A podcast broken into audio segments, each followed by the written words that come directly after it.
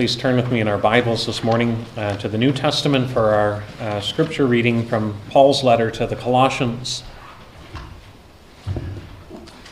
If you're using the church Bibles, you'll find uh, that we're reading on page 984. And this morning we're looking at Colossians chapter 3, verses 1 through 4.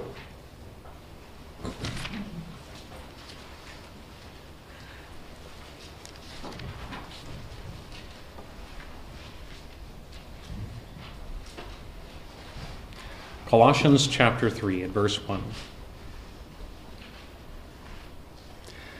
If then you have been raised with Christ, seek the things that are above, where Christ is, seated at the right hand of God.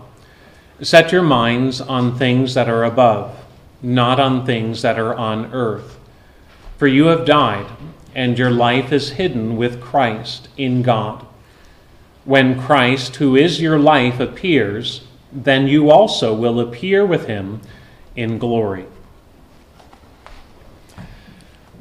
Maybe you've heard the saying, uh, that person is so heavenly minded that they're of no earthly good.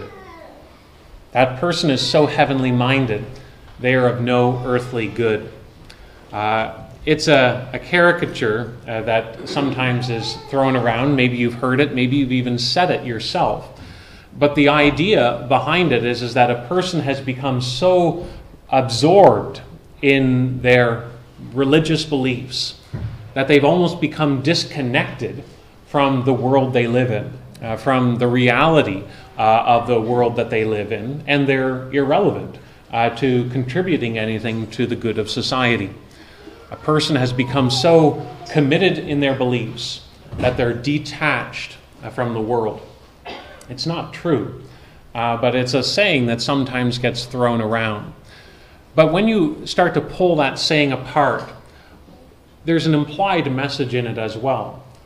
That person is so heavenly minded that they are of no earthly good. That word so is key. Because implied in that message is, is that it's acceptable to be a religious person. It's okay uh, to have a belief system, uh, to acknowledge that there is a God. The danger is, is being so religious. The danger is being so committed. The danger is becoming too extreme in one's commitment to your beliefs that you become uh, irrelevant uh, in the world around you. When we turn to Paul's letter to Colossians, as we've been going through Paul's letter to the Colossians, you remember that Paul explained the aim of his ministry. In chapter 1, he said that the aim of his ministry was to present everyone mature in Christ. Paul's aim was not simply to get people to give a verbal commitment to Jesus. His aim was not just to get people to nod their heads when he said Jesus is Lord. Paul's aim in what he was doing was to help people understand that Jesus is the hope of glory.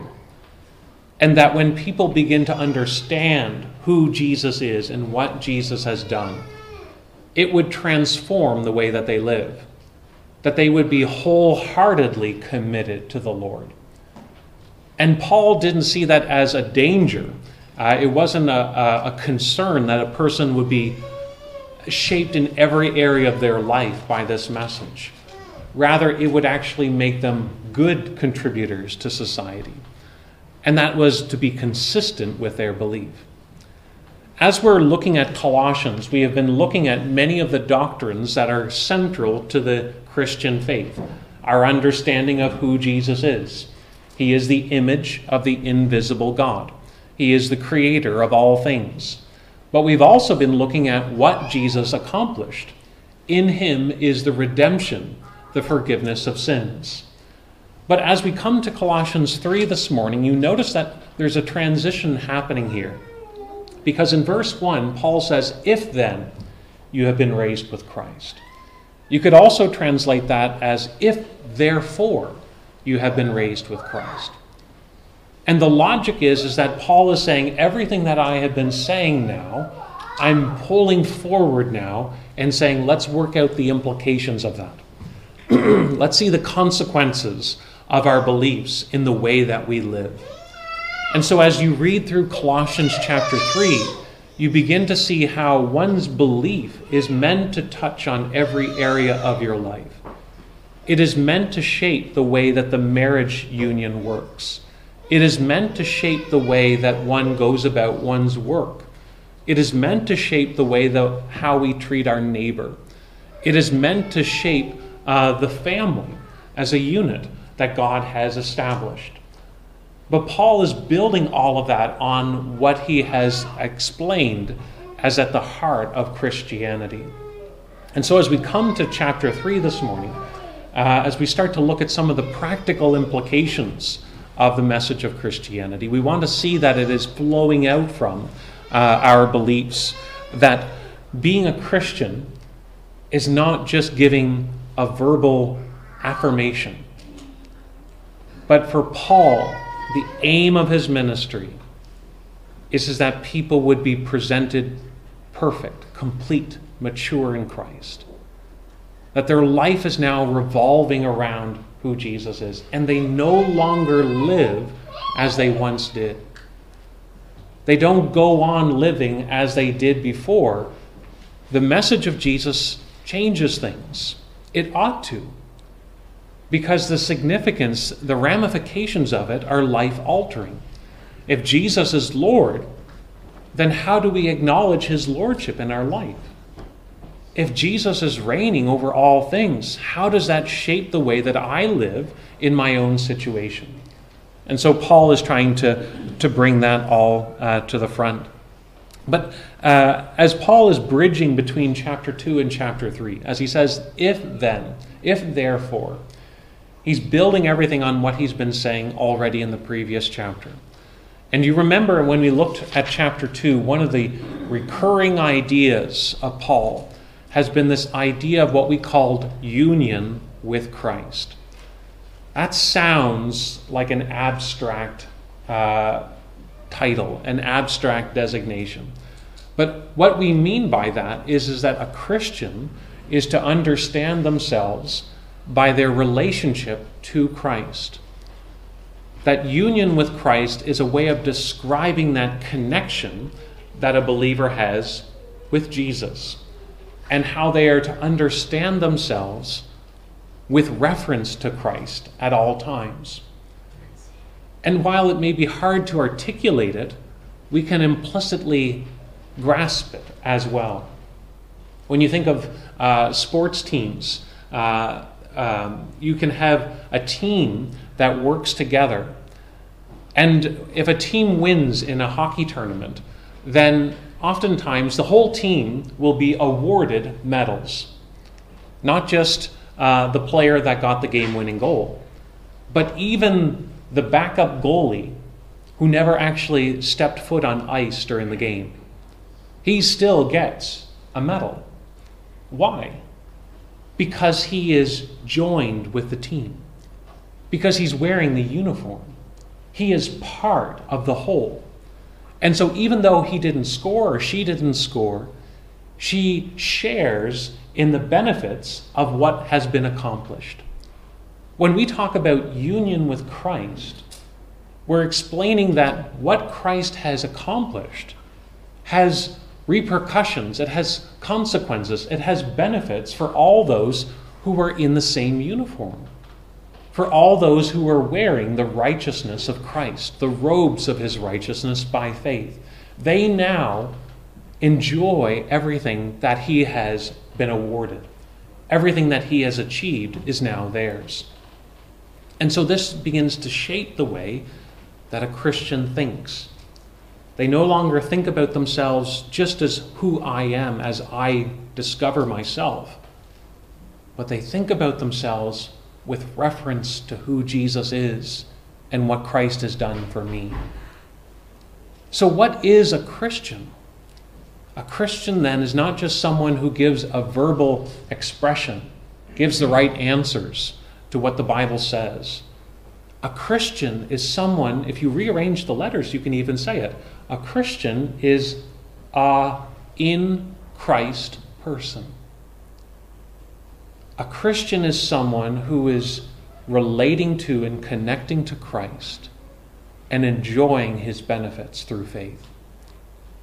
And so Paul is taking everything that he's been saying now and drawing out the implications as we turn to chapter 3.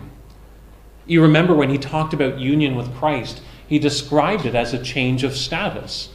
And one of the ways that he described that change that takes place was a movement from death to life. He says, Remember, at one time you were dead in your trespasses and the uncircumcision of your flesh. But God has made us alive together with Christ, having canceled the record of debt that stood against us with its legal demands. This he set aside, nailing it to the cross. So when Paul describes a Christian, he says it's a movement from death to life, of being dead in our sins to being joined with the giver of life himself. In Christ, there is newness of life. And that's an important point to realize here. When Paul says that a person who comes to believe in Jesus has moved from being dead to being made alive, Paul's not saying it's like a resurrection has taken place. Paul is saying it is a resurrection that has taken place. It is a real resurrection spiritually that has happened in time. Someone was dead and now they are alive. That's an important point to keep in mind because, especially in our day and age where there is a lot of fascination with uh, the, the works of the Spirit, uh, of the charismata, of the, of the power of the Spirit in the life of the New Covenant community. Fundamentally, the power of the Spirit is evidenced in bringing life to those who were dead. The work of the Holy Spirit is in joining those who were dead in their sins to Christ and now giving them a new nature, giving them a new desire, giving them a new heart. That is a miracle that is brought about by the work of the Spirit. That is the power of God unto salvation. And Paul here is explaining all of this through this idea of being in Christ or being united in Christ. So, as we think about what Paul is saying, he is now addressing uh, those who have come to believe in Christ. Everything that he is saying in this chapter is now directed at those who have come to this place where they find their life in Christ, to those who have come to be united in Christ. And he's now pressing them to live in uh, light of that, uh, to live recognizing uh, the work of God's grace. So he says there in chapter 3 at verse 1 If then you have been raised with Christ. Again, you see how he's summarizing everything that he said in the previous chapter. Newness of life comes to those who were dead in their sins when they're united with Christ. If you have been raised with Christ, been born again, if you've been born of the Spirit, uh, if you have been raised with Christ, seek the things that are above. When Paul says, if then, it's not as though he's trying to primarily cast doubt on their profession of faith. What Paul is wanting to do here is he is trying to press them into seeing the implications. Are you living consistent with that confession? If Jesus is Lord and you have come to believe that, is your life now showing that in the way that you live. If you have been raised with Christ, these things follow logically. You will now live with a focus on Christ. You will seek the things that are above. And this morning we want to look at these verses, and we just want to uh, highlight uh, really three uh, words that are uh, noted in these word in these verses. Uh, the word "seek," seek the things that are above. Then in verse 2, the idea of set, set your mind on the things that are above. And then finally in verse 4, the idea of appearance, when Christ, who is your life, appears. But we want to see that uh, because Christ has ascended into heaven, we are to live with reference to him. And we are to seek the things that are above. Or we could even say, we're to be heavenly minded. That's what Paul is really getting at. We should dare to be heavenly minded because we will be both of an earthly good and we will be heavenly prepared. So, what does it mean to be heavenly minded? We can say three things. To be heavenly minded shapes our orientation. To be heavenly minded means to be contemplating the heavenly realities. And to be heavenly minded means to live in anticipation of heaven. First, then, uh, we are to be heavenly minded by orientation. Again, in verse 1, Paul says, If then you have been raised with Christ, seek the things that are above. When you hear the word seek, uh, we oftentimes think about seeking something in terms of seeking something that I do not already possess. You may go to the library, you may get on the computer, you may search the catalog for a certain book. Uh, it tells you the location of the book somewheres in the library. You go down the hallway, you look at the shelves, you look at all the letters, and you find the book and you pull it off the shelf. We oftentimes think of seeking in that sense. I want to possess something that I didn't already possess. But you can also speak about seeking something, not in order to get something that you don't already have, but as a reference or as a guidepost. Many of you will be driving uh, this winter, uh, and there will be times when you're driving at the night time, and there will be flurries in the sky, and it'll be hard to, to be able to see where to go. But in those night drives, when the flurries are coming down, you will look out and you will seek the yellow line. You need to know where the yellow line is in order to stay on the road. And so you're using that yellow line as a reference. You're using it as a guidepost. There's the yellow line. That means I should be right here. And then you're able to drive along, even though it's snowing, even though it's dark and it's hard to see. That's what Paul means here. We know that he's not talking about seeking the things that are above in the sense of getting something that you don't already have, because Paul's whole point is, is that Christ has ascended into heaven. And if we're united with him in faith, then our heavenly status is secure. We already have possession of a heavenly status. Rather, what Paul is emphasizing here is, is that we are to seek the things that are above in the sense that we're to live with reference to it. We're to be shaped from that perspective of knowing that Jesus Christ has ascended into heaven. This is uh, central uh, to the Christian faith, uh, that we're to live with reference uh, to Christ's exaltation. Uh, Paul mentions the things that are above here, but as the context shows, he's referring to where Christ is seated at the right hand of God. You, we read there this morning from the Old Testament, from Psalm 110. And in Psalm 110, it says, The Lord says unto my Lord, Sit uh, down at my right hand until I make your enemies a footstool. That that psalm was speaking about the coming of the Lord Jesus into this world, the one who would be exalted as the Redeemer King. He would rule over the nations of this world. Jesus, after he died and was buried, was resurrected on the third day. But the scriptures tell us that Jesus, after he was resurrected, ascended into heaven. And that when he ascended into heaven, he sat down at the right hand of God, meaning that he took his place now as the king, as the mediator king of God's universe. Meaning that he is now functioning as the mediator, as the power of God over all things. Paul here is emphasizing that Christians are to be heavenly minded in the sense that we are to live with reference to Christ who has been exalted. We're to live now with a mindset that Jesus has been has ascended into heaven and is ruling over all things. That's my yellow line. That's my guidepost for how I live. I don't live my life as though Jesus is simply gone.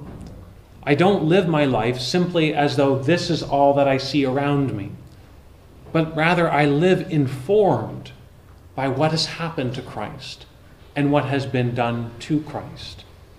He has been exalted. And now I am to live with that understanding. To sit at the right hand is to assume the position of power. And that means that he is functioning uh, on the same level as the Lord uh, spoken of in the first half of the verse. But what Paul is emphasizing here is, is that Christians are to be deliberate. Christians are to live with a conscious mindset that Jesus is King. And so a Christian's orientation is always coming around the ideas what is the will of my King? How do I live in submission to his rule? How do I honor my King in the way that I live? That is what it means to be heavenly minded. It is to honor God in the way that we live even now. Is that how you think of the Christian life? Is that how you testify to Jesus? If you're sitting here as someone who is profession, professing to be a Christian, is there a connection between what you profess and the way that you now live? Where you set your mind, you seek the things that are above. You you're oriented around the idea that Jesus is Lord of your life, of your time, of your wealth, of your aspirations, of your relationships, over everything. That you want to recognize Him and live with reference uh, to His Lordship. Again, in Psalm 110, it says there that, and His people will freely offer themselves to Him, that, that they will gladly submit to His will. And so a Christian is marked by that desire for, for Christ's will to be done, to live in submission uh, to his, uh, his commands. So, uh, the, being a Christian is to, to be shaping the whole of our life. You remember earlier uh, when we began our series on Colossians, in the opening chapter, Paul talked about his prayer for that church. His prayer for the churches is that they would be able to walk in a manner that was worthy of the Lord. And then he said that they would be fully pleasing to God. And he says, right after saying that, that they can do that. Not only is that their ideal, but he says it's possible for them to walk in a manner that is worthy and to please God. Because he said in verse 11, being strengthened with all power, they will be enabled to live in a way that is pleasing to God. They will be enabled to do what is worthy of their king. But now Paul is really extracting where that power is coming from. They, they are going to be strengthened by their exalted king. It is the knowledge that their king rules that will enable them to live in a manner that is worthy of the Lord Himself. And so Paul's prayer here was expressed at the beginning, but now Paul is being able to explain how that prayer will be realized. It's as Christians live knowing and living in light of the ascension of Christ. Jesus is Lord. And as we live in reference to that, our lives are going to be transformed.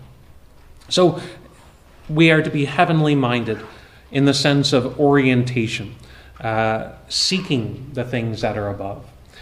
But we can, we can add to that uh, because Paul uh, adds a second thought in verse 2. You notice that he's really repeating himself, but with a different word in verse 2. After saying, Seek the things that are above, in verse 2, he says, Set your mind on things that are above. Uh, that word set uh, is a word that Paul loves to use in his letters. It's a word that simply means reflect, to consider, to chew over something, to think it through and extract all the juices of it. Paul is wanting Christians to be not only remembering that Christ has ascended as king, but now he is wanting them to be so ordered by that that they are living with a, a mindset of contemplating uh, Christ's kingship as well. Uh, their beginning uh, of their understanding of Christ is shaped by their knowledge of Jesus. Jesus is their king uh, who triumphs over their wickedness. Uh, he is their high priest who always lives to make intercession on their behalf. He is that great high priest after the order of Melchizedek. And so they can have confidence of their status before God because Christ is ruling, because Christ is the one who represents them. They know where they stand with reference to God because they know who Jesus is. Now, here's the thing the accusation is, is that being heavenly minded can be of no earthly good, it can be dangerous. But Paul's arguing the opposite. To be so heavenly minded, in the sense of knowing who Jesus is, makes a person very, very much better. Because now they're able to have a security.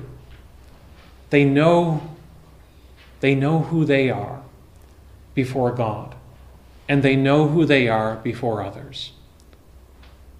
Isn't that really the crisis that we are finding in our world today? People wrestle with identity.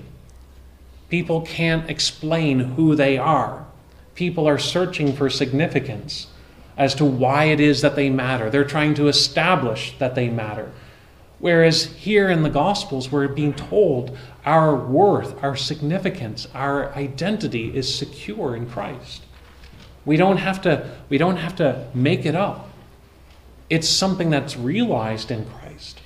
And we live safe and secure knowing that the God who is in control of all things is also for us. Setting our minds on things above means that Christians will be deliberate in their intentions. We have a clear purpose as to what it is that we are living for. This is the way, walk in it. This is the will of your King. And so our steps are informed. We have a clear direction as to how we live. We have a clear response uh, to situations we find ourselves in. What do we do with our guilt? What do we do with our sins? The psalmist taught us that we are to confess our sins and the Lord will pardon us. But as we think about uh, this with reference to what Paul is saying, we're to set our minds on things that are above, even when it comes to wrestling with sin and temptation. Maybe as you think about the new year, maybe you are someone that does do New Year's resolutions. And maybe you have a resolution that you want to kick an old habit, uh, a bad habit, or uh, to fight against a sin. But the temptation can always be to look within for our strength. I'll just try harder and I'll get rid of it. But what Paul is saying is, is that really it's by setting our minds on Christ that we're going to be able to live in a way that is worthy of God. Philip Arthur made the point once saying, the mind never exists in a vacuum. Not a vacuum cleaner, but a vacuum where there's a void. There's always something that's informing the mind. Our minds are always being directed by something. What Paul is simply saying is, is be intentional about what is directing and informing your mind. Let the truth about Jesus trickle down into every aspect of life, even when it comes to wrestling with sins. We need to be able to replace the desire of sin with the knowledge of God's grace and to treasure that above all else. So, Paul here is really telling Christians to be heavenly minded in the sense that they, they seek the things that are above that they are mindful of the fact that Christ has ascended as Lord, that they would set their minds on these things, that they would be reflecting on them, considering them, so as to bridge what they know about God into the way that they live now, so that they might live rightly. In this world, Paul is telling them uh, to contemplate, uh, to reflect. You notice in verse 2 as well, he says, Set your mind on things that are above, not on things that are on earth. Paul's not telling us to be monks. Uh, he's not saying, Don't ever think about anything in this life. The things on earth are set in contrast to the things that are above. The things that are above, referenced in context to Christ, where Christ is seated. Uh, to, to think about the things that are above is to think about the exalted Christ. So, by logic, when Paul says the things that are on earth, he means the things that exclude Christ from reference. He's saying not to be given over to a mindset that denies a place of Christ, not to be worldly, in other words. That's what it means to be worldly, to just live without reference to God, to live with simply this, uh, this world in mind. And Paul is saying not to be living as though these things were not, uh, because that is really our, our, our problem when we deny the truth of God and live without reference to it. When we do that, uh, not only does it undermine our sense of meaning and security, uh, but it ultimately means that we're living for something transient, uh, something that does not last. But Paul says in verse 3 For you have died, and your life is hidden with Christ in God. Your life is hidden with Christ. Maybe over the last few days, uh, you've had gifts uh, for others hidden away in your home. Maybe you had a gift that you were going to give to someone, uh, but you had it hidden in your closet, or you had a gift, but it was hidden under your bed. Uh, it wasn't it wasn't known, but then later on you brought it out and it was revealed. Paul is describing something of our identity that can be hidden. From, from one point of view, it doesn't look like there's anything different to the Christian. They're just another person living their life. But Paul is saying what others may not see is hidden, but it will be revealed. It is something that will be revealed uh, ultimately when Christ returns. He says, For you have died, and your life is hidden with Christ. Our heavenly identity with Christ is real, even if it is hidden. So, what does it mean to be hid, uh, heavenly minded? To be living with reference to Christ, seeking the things that are above, means to be setting our minds on these things, being ordered by this knowledge, and reflecting on it in a way that consistently spells out the way that we live. But it also means to be heavenly minded is to live in anticipation of Christ as well. In verse 4, he says, When Christ, who is your life, appears, then you will also appear with him in glory. There's an already and a not yet aspect to the Christian life. Already there has been uh, uh, a resurrection. Already they have been raised with Christ. Already their standing in heaven is secure because their king reigns at the right hand of God, and they are hidden in him. But there's also a not yet aspect to the Christian's life. Although their identity in Christ is hidden, it will one day be manifest. It's the same thing as what John says Beloved, we are God's children now, but what we shall be has not yet appeared. But we know that when we see him, we shall be like him, for we will see him as he is. In other words, something has already happened in the Christian's life a genuine resurrection spiritually. But that points forward to a greater resurrection, a fuller resurrection when our bodies are also raised, when the transformation is complete and the image of Christ is reflected in us in glory. And so Paul here is telling Christians how they are to be heavenly minded, living in anticipation of the time when Christ comes back. It accounts for the past what has God done in Christ? Christ came and died and rose and ascended, and he now reigns in the present.